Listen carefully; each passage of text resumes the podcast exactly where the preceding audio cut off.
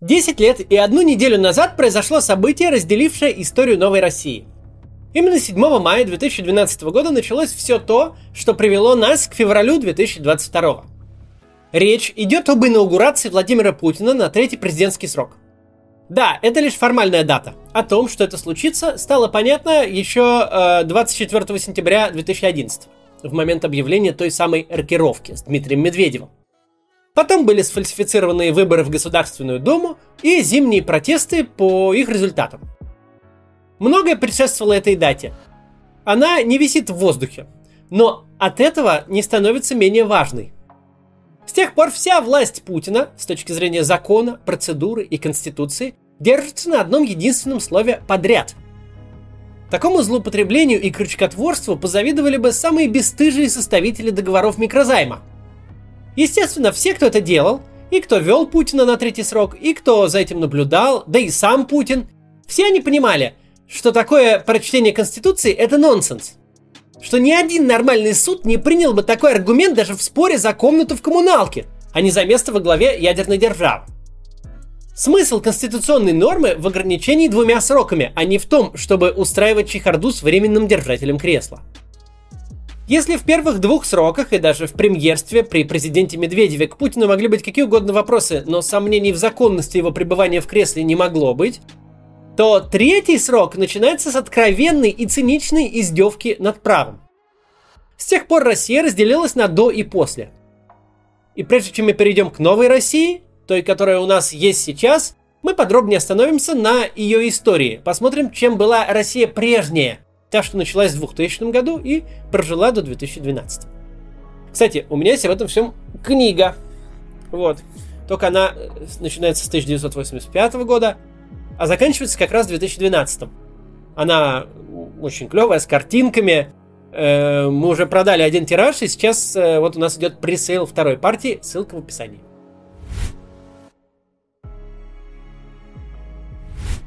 Так вот, Россия 2011 года это уже не Россия 2007. Страна попала в ловушку средних доходов. Это когда бурный догоняющий рост закончился, а для дальнейшего развития уже нужны политические институты. Независимые суды, там, радикальное снижение коррупции и все вот это, сокращение регулирования и власти силовиков. Но ничего из этого нет, не делается, не предвидится. В отличие от 2007 деньги в 2011 году уже не растут на деревьях. Новые рынки не возникают из воздуха и не взлетают сразу в небеса. Страна замедляется. Нам бы сейчас такое замедление, конечно, но в 2011 не жили люди из 2022. Там жили люди из 2007, и нам уже те соображения не понять. Тем не менее, 2011 год это все еще время потрясающей личной свободы. Это время, когда негласный, но явный договор государства с активной частью общества, сложившийся в ранних нулевых, продолжает действовать. Государство захватило федеральные СМИ, крупнейшие телеканалы, радио и газеты. Государство контролирует крупнейшие системообразующие бизнесы. Сырье, промышленность, банки, стройкомплекс, транспорт, связь на магистральном уровне. Администрация президента контролирует законодательную, исполнительную и судебную ветви власти. Лезть в одну из этих сфер без высочайшего дозволения опасно для здоровья и свободы. А вот на все остальное государству официально наплевать. С кем вы спите и в каких комбинациях? Во что вы верите? Как относитесь к власти? И какими словами называете Путина в интернете? Что там говорят на эхе Москвы? И что пишут в тогда еще свободной ленте РУ? Чем там пестрит главная страница Яндекса с суточной посещаемостью 20 миллионов человек? Не наша головная боль. Мы можем себе позволить, чтобы 20 миллионов человек нас не любили, потому что остальным мы расскажем свою версию. Интернет и вовсе отдельная история в этой России прошлого – из русского интернета мы смотрели на западный, как на разгул инквизиции. Пока западные правительства с топором гонялись за торрент-трекером Pirate Bay, пока людям шили дела и давали конские штрафы за скачанный пиратским образом музыкальный альбом, Пока в США и в Европе расцветали все новые законы о контроле интернета, русский интернет был пространством такой свободы, которую сегодня невозможно представить себе даже в сети Tor. Это как раз пик популярности ВКонтакте – который был всем на свете. Чатом одноклассников, площадкой политической дискуссии, в том числе и крайне радикальной, инструментом самопубликации для начинающих музыкантов, а главное, крупнейшим архивом пиратской музыки и фильмов, по сравнению с которым все те площадки, за которыми так активно гонялись в развитых странах, пробивали слезу умиления. Сегодня сложно в это поверить, но до 2012 года это было именно так. Если ты хочешь открыть свой проект в тихой гавани, в свободной и безопасной юрисдикции, если не хочешь сверять свою деятельность все время с кипой регуляторных документов, а хочешь радикальную свободу слова, то бери сервер в России. Пока речь не идет о миллионах долларов валютного оборота, государству даже наплевать, как вы зарабатываете на жизнь. Пол страны торгует без чеков, пол страны получает зарплату в конверте, а люди открыто возят контрабандные айфоны в багаже, чинят машины и верстают сайты безо всякой регистрации. В той России сложно было понять сюжет западных криминальных драм, вроде «Во все тяжкие», Какие там люди проворачивают схемы, чтобы объяснить покупку дома, автомобиля или предметов роскоши? Ну, потому что в России ты просто брал чемодан наличных и шел покупать квартиру. И никто не задавал вопросов, откуда у официального безработного в кармане 100 тысяч долларов. Ты просто шел в салон и забирал свою Камри за миллион рублей. Ну да, в зарплатной ведомости у тебя 200 тысяч годового дохода. Но все все понимают, и всем на все плевать. Государству интересно с металлургического комбината получать налоговые транши в миллиарды рублей. Государству интересно с нефтяной компании получать на всех этапах. На добыче, на реализации, на экспорте. А вот заниматься ловлей блох, собирать по копеечке со всяких фрилансеров, гаражных мастерских, частных строителей, серых и черных импортеров, полулегальных и вовсе нелегальных магазинов, считать чьи-то расходы и доходы государству не только не нужно, но даже вредно. Ведь в обмен на то, что к тебе не лезут ни в кровать, ни в душу, ни в карман, в обмен на то, что никто не спрашивает, а можно ли с официальной зарплаты в 20 тысяч рублей каждый квартал летать на отдых в Европу, политический режим ждет, что ты не будешь лезть в его дела. Ну, или то, что он считает его делами. Выборы, дележка бюджетных денег, финансирование политики, законодательство. Какое тебе до всего этого дело, если государства в твоей жизни де-факто нет? Если оно живет на отдельной планете, только в телевизоре? Ну, подняли какой-то там налог с 10 до 15 процентов. Тебе какая разница, если ты его все равно платить не будешь? 2011 последний год той России, которая началась в ранние нулевые, где цветет два, казалось бы, противоположных, но на деле дополняющих друг друга процесса. Пока государство целенаправленно строит персоналистскую автократию, общество живет в режиме стихийного либертарианства, будто никакой власти нет вовсе – это отвечает нам на вопрос, почему оказалось столь легко построить деструктивный режим. Когда у вас уровень личных свобод в части бизнеса, в части самовыражения, в частной и публичной жизни практически на уровне 90-х, когда государство ни в чем вам, вас не ограничивает и вообще не показывается вам на глаза, и в отличие от 90-х у вас кроме свобод есть еще и возможности. Есть деньги. Очень легко в такой ситуации проглядеть, что та новая Россия, которая уже сложилась во власти, Скоро оттуда прорвется и совсем вам не понравится.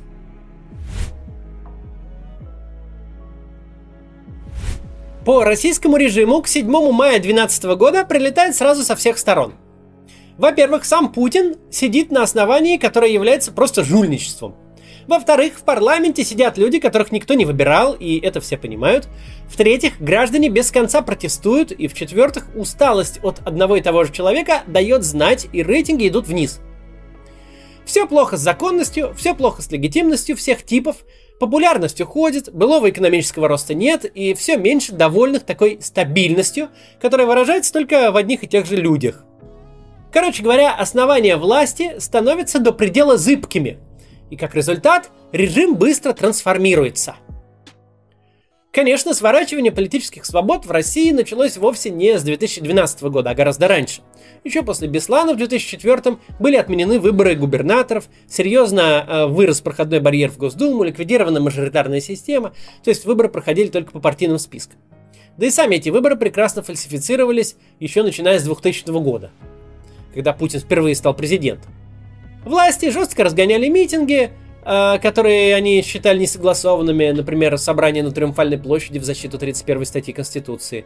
Их участникам еще не грозило уголовное наказание, но они регулярно любовались Москвой из окна автозака. Правда, потом получали штраф в 300 рублей. Но все это пока что оставалось отдельными перегибами на местах, а не общей стратегией. Иногда под публичным давлением властям даже приходилось идти на уступки. На одном из митингов стратегии 31 в Петербурге в 2010 году прапорщик Вадим Бойко, известный как «Жемчужный прапорщик», обозвал собравшихся хорьками и ударил одного молодого человека дубинкой. Сегодня на любом митинге участников винтят в разы более жестко, чем это делал Бойко, и это не имеет никаких последствий для полицейских.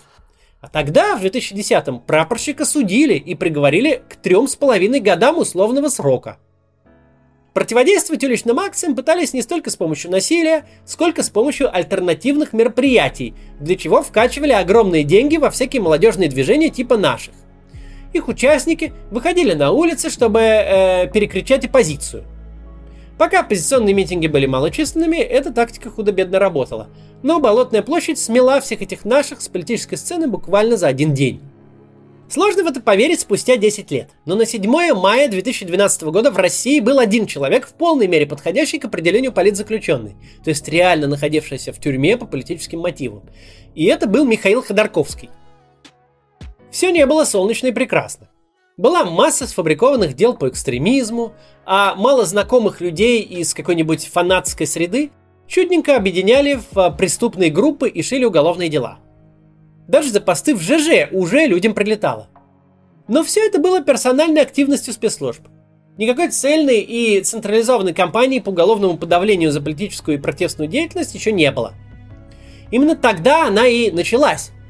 И с мая 2012 года эта централизованная кампания просто пошла по рельсам. Дело Пусси Райт, дело 6 мая, дело анатомии протеста – при взгляде из дня сегодняшнего все эти дела и все эти приговоры выглядят весьма гуманно.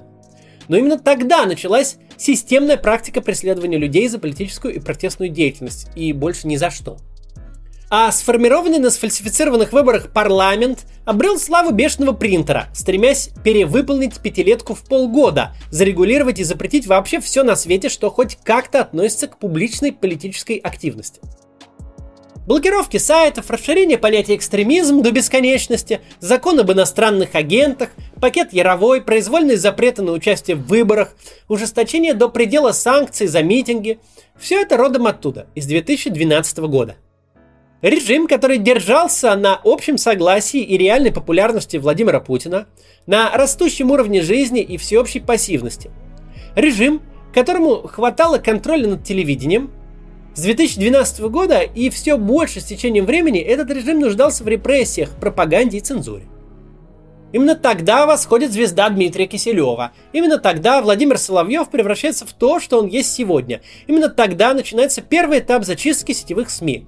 И именно тогда же начинается та риторика, в которой мы живем и сегодня. Риторика осажденной крепости, противостояние Западу, разговоры о ядерном оружии и прочая гнетущая шизофрения.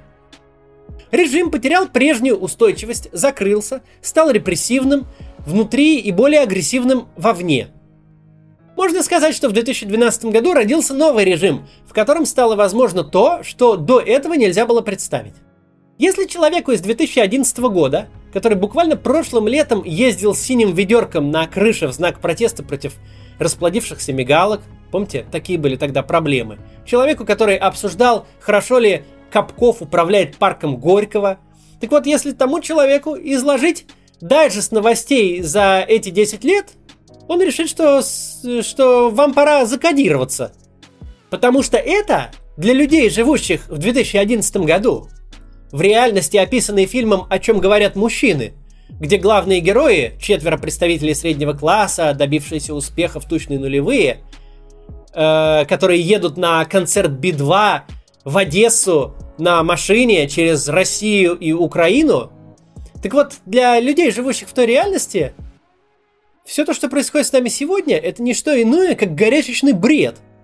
Крым аннексирован, Немцов убит, Навальный отравлен и посажен, с Украиной идет большая война, российские самолеты не могут вылетать за границу, ушел Макдональдс, в России больше не работают виза и MasterCard, а россияне забанены везде и всюду и эмигрируют, самые продвинутые из них, в Ташкент. За антивоенное высказывание можно получить срок, как за убийство двух человек. Если рассказать такое живущему в 2011 году, он подумает, что это сюжет какого-то низкобюджетного фильма катастрофы. Можно долго и детально описывать, как менялась страна все эти годы. У меня по этому поводу много подробных роликов. Но сейчас важен именно этот итог – в 2012 году закончилась предыдущая Россия. Раненая протестами, утратой легитимности и законности, власть просто ею пожертвовала. Гражданин той России, чей президент встречался со Стивом Джобсом, говорил о модернизации и либерализации, о свободе, которая лучше не свободы, который говорил просто человеческим языком, а не вот этим невыносимым птичьим лепетом о геополитике. Гражданин той России для нас сегодняшних уже иностранец. Причем иностранец, который офигевал бы от происходящего намного больше, чем сегодняшние иностранцы. У этой другой России, которая началась в 2012 году, у нее нет будущего – это не фигура речи. У нее буквально нет будущего. Любое начинание в ней заведомо бессмысленно. Например, вы пытаетесь строить успешную корпоративную карьеру. В любой момент ваша иностранная корпорация сбежит с рынка, а российская попадет под санкции. Хотите открыть завод? Вам не продадут станки и программное обеспечение. Учитесь на пилота? Вы им не станете, потому что с теми рейсами, которые остались авиакомпаниям, не нужны выпускники. Хотите открыть стартап? какой-нибудь сервис в интернете, приложение с платной подпиской, вам, во-первых, денег никто не даст, а во-вторых, вы не сможете даже платежи принимать. Вы спортсмен. У вас не будет международных соревнований, а значит карьеры и заработка. Вы ученый. У вас не будет ни грантов, ни публикаций. Куда ни кинь, всюду клин. Нет такой стратегии, где вы преуспеваете, находясь в России. Это мы оставляем за скобками любых людей публичных профессий, от журналистов до певцов, от режиссеров до поэтов, художников и видеоблогеров. Любая активность на аудиторию – это потенциальная статья, причем невозможно угадать, откуда прилетит и как этого избежать. Может, вы и не имели ничего в виду, когда фотографировали белого голубя, летящего над желтой пшеницей под голубым небом, но следователю виднее. Помимо этого, вы должны держать в уме, что как для страны в целом, так и для вас лично ситуация может стать сильно хуже в любой момент. Ваш род деятельности окажется под запретом, вы или ваши близкие попадете под явную или скрытую мобилизацию, государство может развернуться к вам своими челюстями без относительно действий с вашей стороны. И единственная стратегия, пригодная для жизни в этой новой России, помимо отъезда, это пережидание. Попытка пересидеть ниже радаров существующий ныне режим – от страны, к которой были вопросы, но она вполне вписывалась в норму, где можно было планировать будущее, развиваться. Мы пришли к стране, которую надо просто пережить и переждать, где переживают и пережидают все, от простого рабочего до большого чиновника, где никто не ждет лучшего, где все ждут конца и хотят его встретить живыми и на свободе. Это тот путь, который мы прошли 7 мая 2012 года. В этом одновременно и ужасная, и очень хорошая новость. Родившаяся в 2012 году и полностью состоявшаяся спустя 10 лет Россия представляет собой страшное и отталкивающее зрелище. В большом и малом невозможно спокойно смотреть, как рушатся украинские города и гибнут мирные жители. Невозможно слушать то, что каждый день несут официальные лица Российской Федерации. С другой стороны, та Россия нулевых, о которой мы говорили сегодня, это очень важное напоминание, на что способен и чем является русский человек, если ему не бить палкой по голове и не пудрить мозг пропагандой. Это лучший ответ адептам рабского менталитета, патернализма и имперского сознания. Органически, дескать, свойственно российским гражданам все это. Дескать, народ заслуживает то власти, все вот это вот. Если чему нашего человека действительно научила советская власть, то это не верить ни слову государства – ни о чем его не просить и всегда рассчитывать только на свои силы. Едва государство от этого человека отстало, едва перестало навязывать ему идеологию и заставлять ходить строем, он не только показал выдающуюся способность позаботиться о себе самостоятельно, но смог создать такую среду свободы, как русский интернет, который, а усилиями всего русскоязычного пространства никакого деления для бизнеса и культуры по границам не было – так вот, интернет, который порождал безо всякого протекционизма и блокировок на открытом рынке такие компании, как Яндекс и ВКонтакте, которые для нашего пространства всерьез конкурировали и побеждали Google и Facebook. Человеку этому был совершенно безразличен распад СССР, совершенно безразлична принадлежность территорий, все то, что сейчас толстым слоем покрывает российскую политику, весь этот Крым, Новороссия и противостояние с НАТО, вся эта гнетущая чепуха, ставшая мейнстримом через пропаганду, всего 10 лет назад носила такой же маргинальный статус, как сегодня рептилоиды и плоская Земля. Это нельзя было назвать даже националистической дискуссией. Идея забрать Крым звучала как забрать Аляску, и несли ее те же люди. Все то, с чем мы имеем дело сегодня, весь страх и ненависть к внешнему миру, не составная часть русской культуры. Это сознательно вбитые пропагандой, цензурой и принуждением фантазии, которые проживут ровно столько, сколько продержится в России нынешний режим, и они умрут вместе с этой обреченной прежней Россией. Конечно, война многое изменила. Обществу даже после конца путинского режима придется долго от нее отходить и лечить себя. Это будет очень непросто. С другой стороны, мы понимаем, что это общество было другим, а значит, может быть другим. Значит, способно вылечить себя даже после сознательного отравления ненавистью. До завтра.